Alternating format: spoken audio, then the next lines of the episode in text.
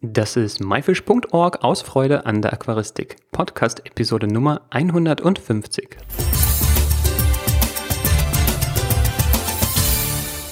Hi, mein Name ist Joris Utiaevs und danke, dass du heute wieder dabei bist. Diese Woche geht es um ein Tier, welches über 200 Millionen Jahre alt ist und aus der Kreidezeit kommt, also mindestens genauso alt ist wie die Dinosaurier. Es geht um den Urzeitkrebs, ein lebendes Fossil. Unser Gast heute ist Ben Schneider. Ben ist Inhaber von Triops King und erzählt uns, woher die Begeisterung für die Urzeitkrebse kommt und worauf du bei der Zucht achten solltest.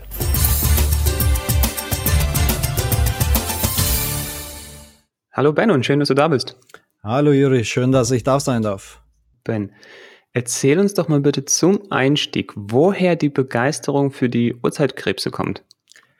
Naja, Urzeitkrebse ist etwas ganz Spezielles und ich wollte schon immer andere Dinge machen, als die anderen machen. Und die Urzeitkrebse sind halt wirklich was Besonderes, äh, nicht nur vom körperlichen Aufbau, sondern von ihrer ganzen Geschichte. Ich glaube, da kommen wir gleich noch drauf. Ja, und so kam bei mir die Begeisterung eben für die Urzeitkrebse auf. Dann lass uns gleich äh, zu den Tieren kommen. Und zwar habe ich mich ein bisschen erkundigt, ja, bei euch auf der Seite und habe gesehen, es gibt die Urzeitkrebse und den Triops. Was ist da der Unterschied? Also der Triops ist ein Urzeitkrebs.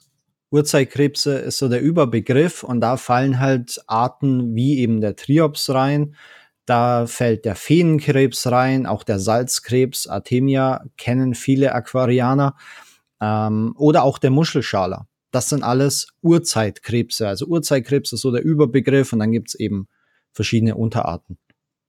Ja, dann lass uns doch mal mit diesem Begr Überbegriff starten. Urzeitkrebs, woher kommt er? Also warum nennt man die überhaupt so? Die nennt man so, weil diese Tierchen tatsächlich aus der Urzeit stammen. Also die stammen aus der Kreidezeit, äh, zu der Zeit, wo der Tyrannosaurus Rex und die ganzen Dinos gelebt haben.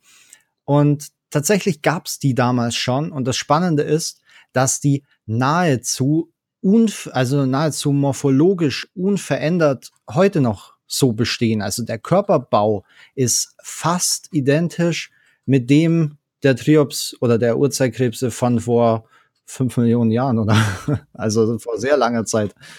Ja, sozusagen lebende Fossilien. Genau. Ja. Ähm, aber die Tiere, um das einfach nochmal klarzustellen, die, die vermehren sich einfach immer weiter, schon seit diesen 500 Millionen Jahren und äh, ja, einfach unverändert. Das sind jetzt nicht irgendwelche Eier, die jetzt immer irgendwo gelagert werden und jetzt ausgebrütet werden, sondern das ist eine lebende Population, eine lebende Art, die gibt's einfach so lange, äh, weil viele Tiere, die wir heute kennen, die sind relativ jung. Ne? Das stimmt. Im Vergleich. Das stimmt. Also aus dieser Zeit gibt es es gibt wenige Tiere, die zu dieser Zeit schon gelebt haben. Ich glaube, die Vögel gehören dazu und das Krokodil ist relativ ähnlich zu damals. Ähm, aber sonst gibt es nicht mehr so viele und die Urzeitkrebse, äh, wie du gesagt hast, die haben sich so einfach immer weiter vermehrt, weil die einen ganz speziellen Zyklus haben. Also es sind schon Eier, beziehungsweise man sagt Eier dazu, weil es einfach für die Leute da draußen einfacher vorzustellen ist. Im Prinzip sind es ist es Zellstoff. Also da lebt nichts äh, in diesem Triops-Ei, in dieser Eizyste lebt nichts, das ist nur Zellstoff. Aber wenn du das ins Wasser gibst und mit Licht und Temperatur und halt ein paar Faktoren passen, dann schlüpft daraus wieder ein Urzeitkrebs. Und ähm, das Faszinierende dabei ist eben, dass sie ihre Eier legen, also die, die wachsen sehr schnell. Die leben in Pfützen und Tümpeln und kleinen Seen und sowas und die wachsen relativ schnell. Also du gibst die Eier ins Wasser und so nach, ja, ich sag mal so, nach 24 bis 48 Stunden können schon die ersten schlüpfen. Ab einem Alter von, von zwei bis drei Wochen sind diese Tierchen bereits, ja, so zwei, drei Zentimeter, vier Zentimeter groß, vielleicht je nach Art und Bedingungen und können dann schon wiederum neue Eier legen. Und, und wie groß sind sie, wenn sie erst schlüpfen zu Beginn? Wenn, äh, mikroskopisch klein. Die, die Eier, die sind so, ja, ich würde mal sagen, wenn du in Italien am Strand bist, dann hast du ja ganz viele Sandkörner und genau so groß sind auch die Eier. Also wie ein Sandkorn groß. Ja. Und wenn da eben ich brauche nicht nach Italien fahren, ich habe Sand im Aquarium. Ähm, von daher kann das, äh, können das unsere Zuhörer auch schon nachvollziehen, die wissen, wie klein Sandkörner sind. Ähm, hier waren wir aber schon Thema Zucht und da gibt es ganz viele Sachen, die man auch falsch machen kann. Äh, dazu kommen wir aber gleich nochmal später. Ich wollte nochmal kurz zurück zu den unterschiedlichen Arten, die du aufgezählt hast. Was sind da so die Unterschiede? Also, da also die Arten, also wenn wir jetzt von Triops einfach nur mal schauen, da gibt es natürlich wiederum viele Unterarten, die ähm, zwar vom Körperbau relativ ähnlich sind. Die einen haben einen längeren Schwanz, die anderen haben einen bisschen ründeren Panzer. In Farbe unterscheiden sie sich natürlich. Es gibt Albinoarten, die erscheinen dann rot. Die sind zwar sozusagen transparent, aber da das Blut der Triops rot ist, erscheinen die rot. Und dann gibt's aber, wenn wir jetzt wieder die Brücke zu den Urzeitkrebsen machen, dann gibt's ja die Triops, wovon ich gerade gesprochen habe, aber auch die Feenkrebse. Und die Triops sind zum Beispiel Buddler, also die sind meistens am Boden des Aquariums und ja, und graben sich da durch den Sand und wühlen da den ganzen Tag, schwimmen zwar auch ab und zu, aber im Prinzip wühlen die die ganze Zeit. Und die Feenkrebse beispielsweise, die schwimmen die ganze Zeit durchs Aquarium, also permanent wie ein Fisch, aber auf dem Rücken. Und die bewegen sich ganz, ganz, äh, ja, wie soll man sagen, weich und ganz sanft durchs Wasser und deswegen nennt man die auch Feenkrebse, weil die, die gleiten auf ihrem Rücken durchs Wasser und das hat irgendwie was von, von einem feenartigen, äh, ja, genau, von einem feenartigen Wesen. Dann gibt es zum Beispiel die Muschelschale, die haben links und rechts eine Muschel und dazwischen kommen unten dann die Füßchen raus. Und die sind aber wiederum viel kleiner, die werden nur so einen halben Zentimeter oder so groß. Also es, du merkst, es ist eine riesen Vielfalt drin. Ähm. Ja, und äh, die Artemia, die gehören ja auch dazu und äh, die sollten ja, glaube ich, jedem Zuhörer bekannt sein, weil die sind ja sehr beliebt als Futter äh, bei unseren Aquarienfischen. Ähm, so, wir haben jetzt über die verschiedenen Arten und die Unterschiede gesprochen und die haben ja, ja auch gesagt, warum, woher der Name kommt. Urzeitkrebs ist aus der Kreidezeit von den Dinosauriern bis heute überlebt. Wie haben sie es denn geschafft, bis heute zu überleben? Wie kann das sein? Weil viele Tiere gibt es ja nicht mehr. Ja. Also wichtig ist noch kurz anzuführen, dass ein großer Unterschied zwischen Triops, Feenkrebsen und Muschelschale im Vergleich zu den Artemia, die eure Zuhörer mit Sicherheit alle kennen. Artemia sind Salzkrebse, die anderen sind Süßwasser. Ist ein ganz großer Unterschied. Das ist ein ganz großer. Zu dem kommen wir auch noch am genau. Ende. Ähm, ja. zu deiner Frage, wie haben die es geschafft? Also die Triops legen die Eier, die verbuddeln die im Sand ähm, und dann sind diese Eier sehr, sehr robust. Also die können auch 30, 40, 50 Jahre lang dort liegen und wenn es dann wieder in die Pfütze regnet, dann schlüpfen wieder neue.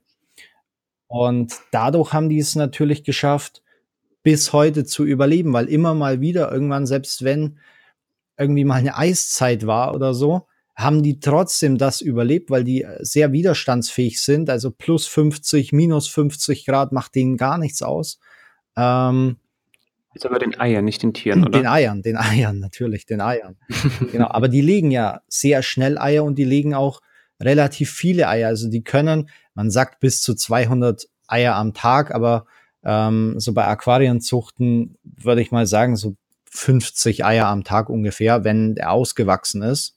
Also so ungefähr nach vier Wochen. Und die leben aber auch nur drei Monate.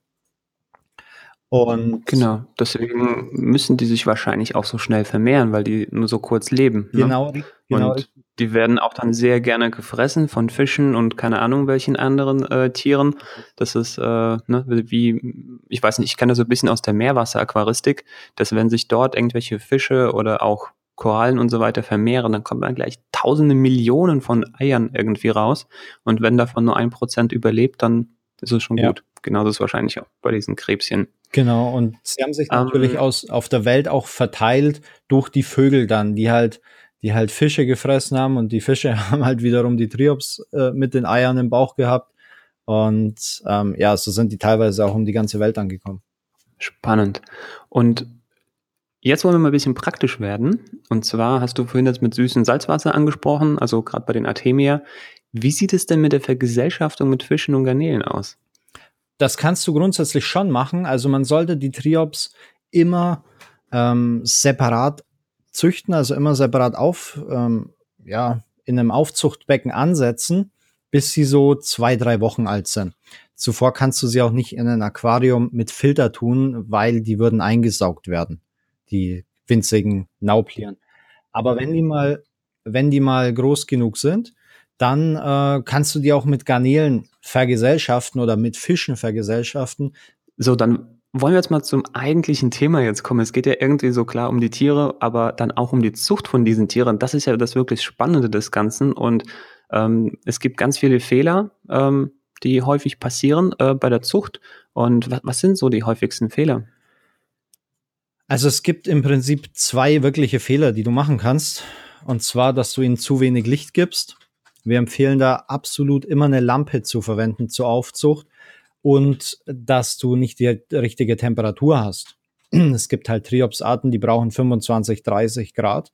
Und wenn du die dann in dein Zimmer stellst, wo du halt, weiß ich nicht, 18 bis 20 Grad hast, dann musst du dich nicht wundern, wenn vielleicht nichts schlüpft. Es kann natürlich trotzdem was schlüpfen, aber das sind so die beiden häufigsten Fehler. Es ist natürlich manchmal so, dass man am Anfang ein bisschen sein Setup finden muss, weil es sind Tiere. Wir geben zwar natürlich eine Aufzuchtanleitung mit und die ist so geschrieben, äh, wie wir die besten Erfahrungen gemacht haben und natürlich auch ja, dann lass uns doch ja. mal, mal durchgehen. Wie, wie geht's dann richtig? Wie, wie macht man es optimal? So wie ist eure Anleitung? Also du nimmst ein Aufzuchtbecken, so ein bis zwei Liter, reicht vollkommen aus am Anfang. Da kannst du destilliertes Wasser reingeben, Bachwasser, Regenwasser. Ähm, wie gesagt, man kann es nie hundertprozentig sagen, aber sagen wir mal, du nimmst destilliertes Wasser, ähm, dann gibst du die Triops dort rein und packst eine Lampe drüber und brauchst natürlich einen Heizstab. Du kannst jetzt entweder mit einem Heizstab heizen oder die nehmen das Aufzuchtbecken, was bei uns aus äh, Kunststoff ist, und hängen es oben ins Aquarium rein weil dann hast du die Temperatur vom Aquarium und hast auch die Lampe oben gleich vom Aquarium. Mhm. So ist ein bisschen wie so ein Aufzuchtkasten, gibt es ja, ja auch so, oder Ableichkasten, genau. sowas ähnliches. Genau, richtig. Und mhm. ähm, ja, und dann wartest du im Prinzip 24, 48, 72 Stunden und dann sollten die ersten Triops schon schlüpfen. Und dann fängst du an zu füttern. Also wenn die Triops geschlüpft sind, kannst du entweder noch ein bisschen warten einen Tag oder du kannst auch gleich ein bisschen Algenfutter reingeben. Ähm, wir nehmen dazu Spirulina-Algenfutter. Und ja, und da fütterst du dann einmal am Tag. Und bis die, bis, ja, ich sag mal so zwei bis drei Zentimeter groß sind. Und dann kannst du sie entweder in ein größeres Aquarium übersiedeln ähm, oder du hast ein bisschen größeres Aufzuchtbecken ähm, ja, und dann kannst du ihnen auch, auch Krebs- oder Garnelenfutter geben oder Kichlingranulat oder solche Sachen. Ähm, mir sind jetzt zwei Fragen aufgekommen. Die erste wäre nach dem Wasser. Du hast gesagt, wirklich so destilliertes Regenwasser. Das ist ja Wasser, was fast keine Mineralien hat oder sehr, sehr weich ist. Beim Regenwasser auf jeden Fall. Beim Destillierten dürfte es eigentlich gar nichts drin haben, also quasi tot sein.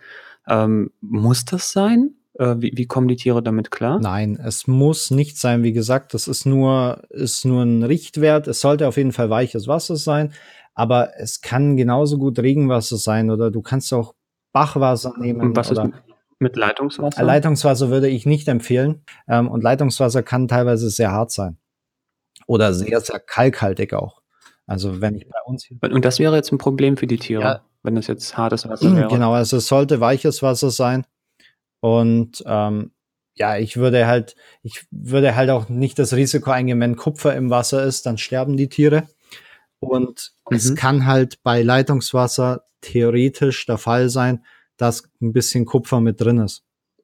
Na gut, da gibt es vielleicht den Wasseraufbereiter. Ich bin gerade ein bisschen ketzerisch. Ja, und, äh, ja, ja natürlich, natürlich kannst du, du kannst ja. Leitungswasser nehmen, du ähm, kannst es abkochen, du kannst ähm, einen Wasseraufbereiter mit reinmachen. Klar, weil die haben ja irgendwie 500 Millionen Jahre überlebt und das bestimmt nicht im destillierten Wasser. Ne? Das ist richtig. Das, das aber natürlich halt. nicht vergessen, dass das, was wir verkaufen, sind Aquariennachzuchten. Wir nehmen ja keine, keine Wildbestände, was man auch absolut nicht machen sollte. Also es gibt die auch heute noch in freier Wildbahn, aber man sollte niemals irgendwelche Wildbestände nehmen, ähm, sondern wir verkaufen ausschließlich Aquariennachzuchten und die sind natürlich, pff, ja, ich sag mal ein bisschen verhätschelt. also die haben nicht mehr vielleicht diese äh, dieses Immunsystem oder was, wie sie es vor ein paar Millionen Jahren in freier Wildbahn hatten. Das mag schon sein. Es gibt aber schon auch den Erfahrungswert, dass es eben mit mit Leitungswasser, ähm, das relativ hart ist, nicht so gut funktioniert. Also das ist, ist ja genau, das bestätigt ja die These, dass es mit dem weichen Wasser einfach besser funktioniert. Wir wollen wir haben es jetzt eigentlich schon viel zu lange aufgehalten. Ähm, so, wir haben jetzt erfahren, wie es eigentlich richtig geht. Äh, genau, ich hatte noch eine Frage, als du es beschrieben hast. Und zwar war das, ähm, oder du hattest zuvor noch erzählt, dass man sie erst ab einer bestimmten Größe ins Aquarium zu den anderen Tieren setzen kann, weil die sonst in den Filter gesaugt werden. Aber die brauchen ja irgendwie zwei, drei Wochen, bis sie ausgewachsen sind, bevor man sie rübersetzen kann. Muss ich in der Zeit das Wasser nicht filtern, tauschen? Weißt du, was ich meine? Es kommt ja auch Futter rein und ja. Muss es bewegt werden? Natürlich weiß ich, was du meinst. Ähm, ich würde immer mal wieder ein bisschen frisches Wasser dazugeben. Du kannst mit einer kleinen Spritze kannst du den Boden ein bisschen absaugen von Futterresten oder so, aber das reicht vollkommen aus. Also du musst da nicht die riesen Wasserwechsel machen oder sonst was, sondern einfach immer ein bisschen frisches Wasser dazugeben, den Boden ein bisschen absaugen mit einer Spritze. Das ist ausreichend. Aber das Wasser muss jetzt nicht in der Bewegung sein, so wie, weiß ich nicht, mit so einem Luftsprudel. Ist ja, glaube ich, bei Artemia so. Das wird immer ja, so. Ähm, aber das ist bei Triops und Feenkrebsen ist es nicht so.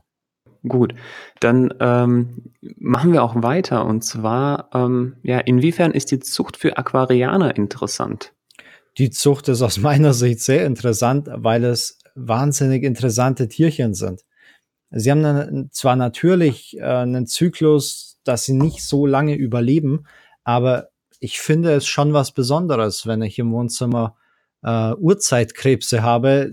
Naja, die halt so schon vor Millionen von Jahren gelebt haben. Ich finde, ich finde nicht nur das Tier an sich, sondern auch die Geschichte, die hinter dem Tier steckt, macht es halt schon zu etwas Besonderem.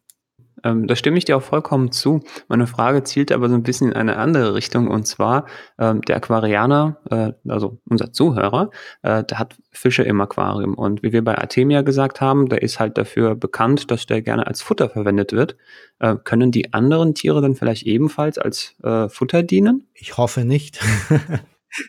und ähm, sie sind auch kein Futtermittel. Also äh, wenn ich jetzt Feenkrebse oder Triops in ein Aquarium gebe mit Guppies oder Neons oder so, dann werden die nicht gefressen. Ähm, aus meiner Sicht auch gut so, aber ich weiß, wo du äh, darauf hinaus willst und ich würde jetzt nicht sagen, dass diese, diese Tiere sich als, als Zuchtmöglichkeit für eigenes Futtermittel eignen. Ja, weil was, was ich mir jetzt gerade so dabei gedacht habe, ist, weil äh, 50 Eier pro Tag, das ist ja ein unheimliches Aufkommen so an neuen, an Jungtieren. Äh, mir müsste ja eigentlich das Aquarium irgendwann explodieren, oder? Wenn, wenn die sich so rasch vermehren. Ich mein, Nein, das für, ähm, explodiert ja nicht, weil zum einen legen die die Eier ab und die Triops schlüpfen nicht selbstständig. Die haben einen gewissen Zyklus, das heißt, die müssen getrocknet werden, die müssen eingefroren werden und dann kann man sie wieder ansetzen weil das sind halt die Jahreszeiten so, da haben die sich wohl angepasst, ähm, dass halt sich die Pfütze irgendwann füllt und dann ist Sommer, dann trocknet es aus und irgendwann gefriert es dann und im Frühjahr ähm, regnet es dann wieder diese Pfütze voll sozusagen. Ähm, und so haben die mhm. halt auch ihren Zyklus. Äh, beim Einfrieren scheiden sich ein bisschen die Geister. Die einen sagen, es geht auch ohne. Wir gefrieren sie ein, weil wir damit bessere Schlupferfahrungen gemacht haben. Äh, aber wenn du die jetzt nur im Aquarium hast, dann hast du zwar irgendwann einen Sand voller Eier, aber es ist nicht so, dass, und es kann auch mal äh, einer oder zwei schlüpfen, der wird aber dann relativ schnell von seinen Artgenossen gefressen, wenn er so klein ist. Deswegen, wenn du die da drin hast, explodiert dir dein Aquarium nicht. Du musst wirklich den Sand dann rausnehmen, mit den Eiern trocknen und dann kannst du neu ansetzen. Und diese Eier, werden die vielleicht auch von den Fischen gefressen? Die werden eigentlich nicht von den Fischen gefressen, weil die Triops diese ja in dem Sand verbuddeln. Und der Fisch geht okay. dann auch die Feen, auch die Feenkrebschen, die so schön Die Feenkrebschen, die legen sie einfach ab, also da sind die an der Oberfläche des Bodengrundes, da könnten sie theoretisch von einem Fisch, von einem Fisch gefressen werden, aber das würde ich jetzt auch nicht sagen, dass das die Regel ist. Also wir wollen jetzt niemanden dazu verleiten, diese kleinen, hübschen und niedlichen Tierchen an seine Fische zu verfüttern. Äh, das war jetzt einfach nur, ne, weil man es von Artemia her kennt, das wird halt so dort praktiziert, äh, ob das hier vielleicht auch irgendwie so eine gängige Praxis wäre. Ähm, so, Ben, dann sind wir jetzt auch schon am Ende des Interviews angelangt. Vielen, vielen Dank. Das war alles sehr spannend und ähm, ich kann mir sicher vorstellen, dass der ein oder andere da gerne auch nochmal mehr wissen möchte. Wo kann er da zusätzliche Informationen dazu finden? Genau, also mich hat's auch gefreut, ähm, deinen Zuhörern was über Urzeitkrebse erzählen zu dürfen. Ja, wenn ihr da mehr wissen wollt, dann schaut gerne bei uns auf der Website vorbei www.triopsking.de und Schaut euch da gerne in unserer Ratgeberkategorie um. Und wenn du, lieber Zuhörer, noch Fragen hast, dann könnt ihr auch äh, die, das Team von Triops King anschreiben oder uns in den Kommentaren. Wir werden uns da auch äh, Mühe geben oder nicht Mühe geben, wir werden auf jeden Fall alle Fragen beantworten. Machen wir immer so. Ben, vielen, vielen Dank fürs Interview. Ich wünsche dir noch viel Erfolg bei der Triops Zucht und ja, dass die noch weitere 500 Millionen Jahren irgendwie überdauern werden. äh, ja, sehr gerne. Vielen Dank, dass ich über das Thema Urzeitkrebs erzählen durfte. Hat mich wirklich sehr gefreut und ich wünsche euch auch weiterhin viel Erfolg mit eurem Podcast. Das war das Interview mit Ben Schneider zum Thema Urzeitkrebse. Die Shownotes zu dieser Episode mit allen Bildern und Links findest du wie immer unter www.my-fish.org-episode 150. Welcher der genannten Urzeitkrebse, Triops, Feenkrebs oder Muschelschaler ist dein Favorit? Stimme jetzt in den Kommentaren ab. Und wenn du nicht weißt, wie die Tiere aussehen, dann guck in den Shownotes nach. Das war myfish.org aus Freude an der Aquaristik. Tschüss und bis zum nächsten Mal, dein Juris.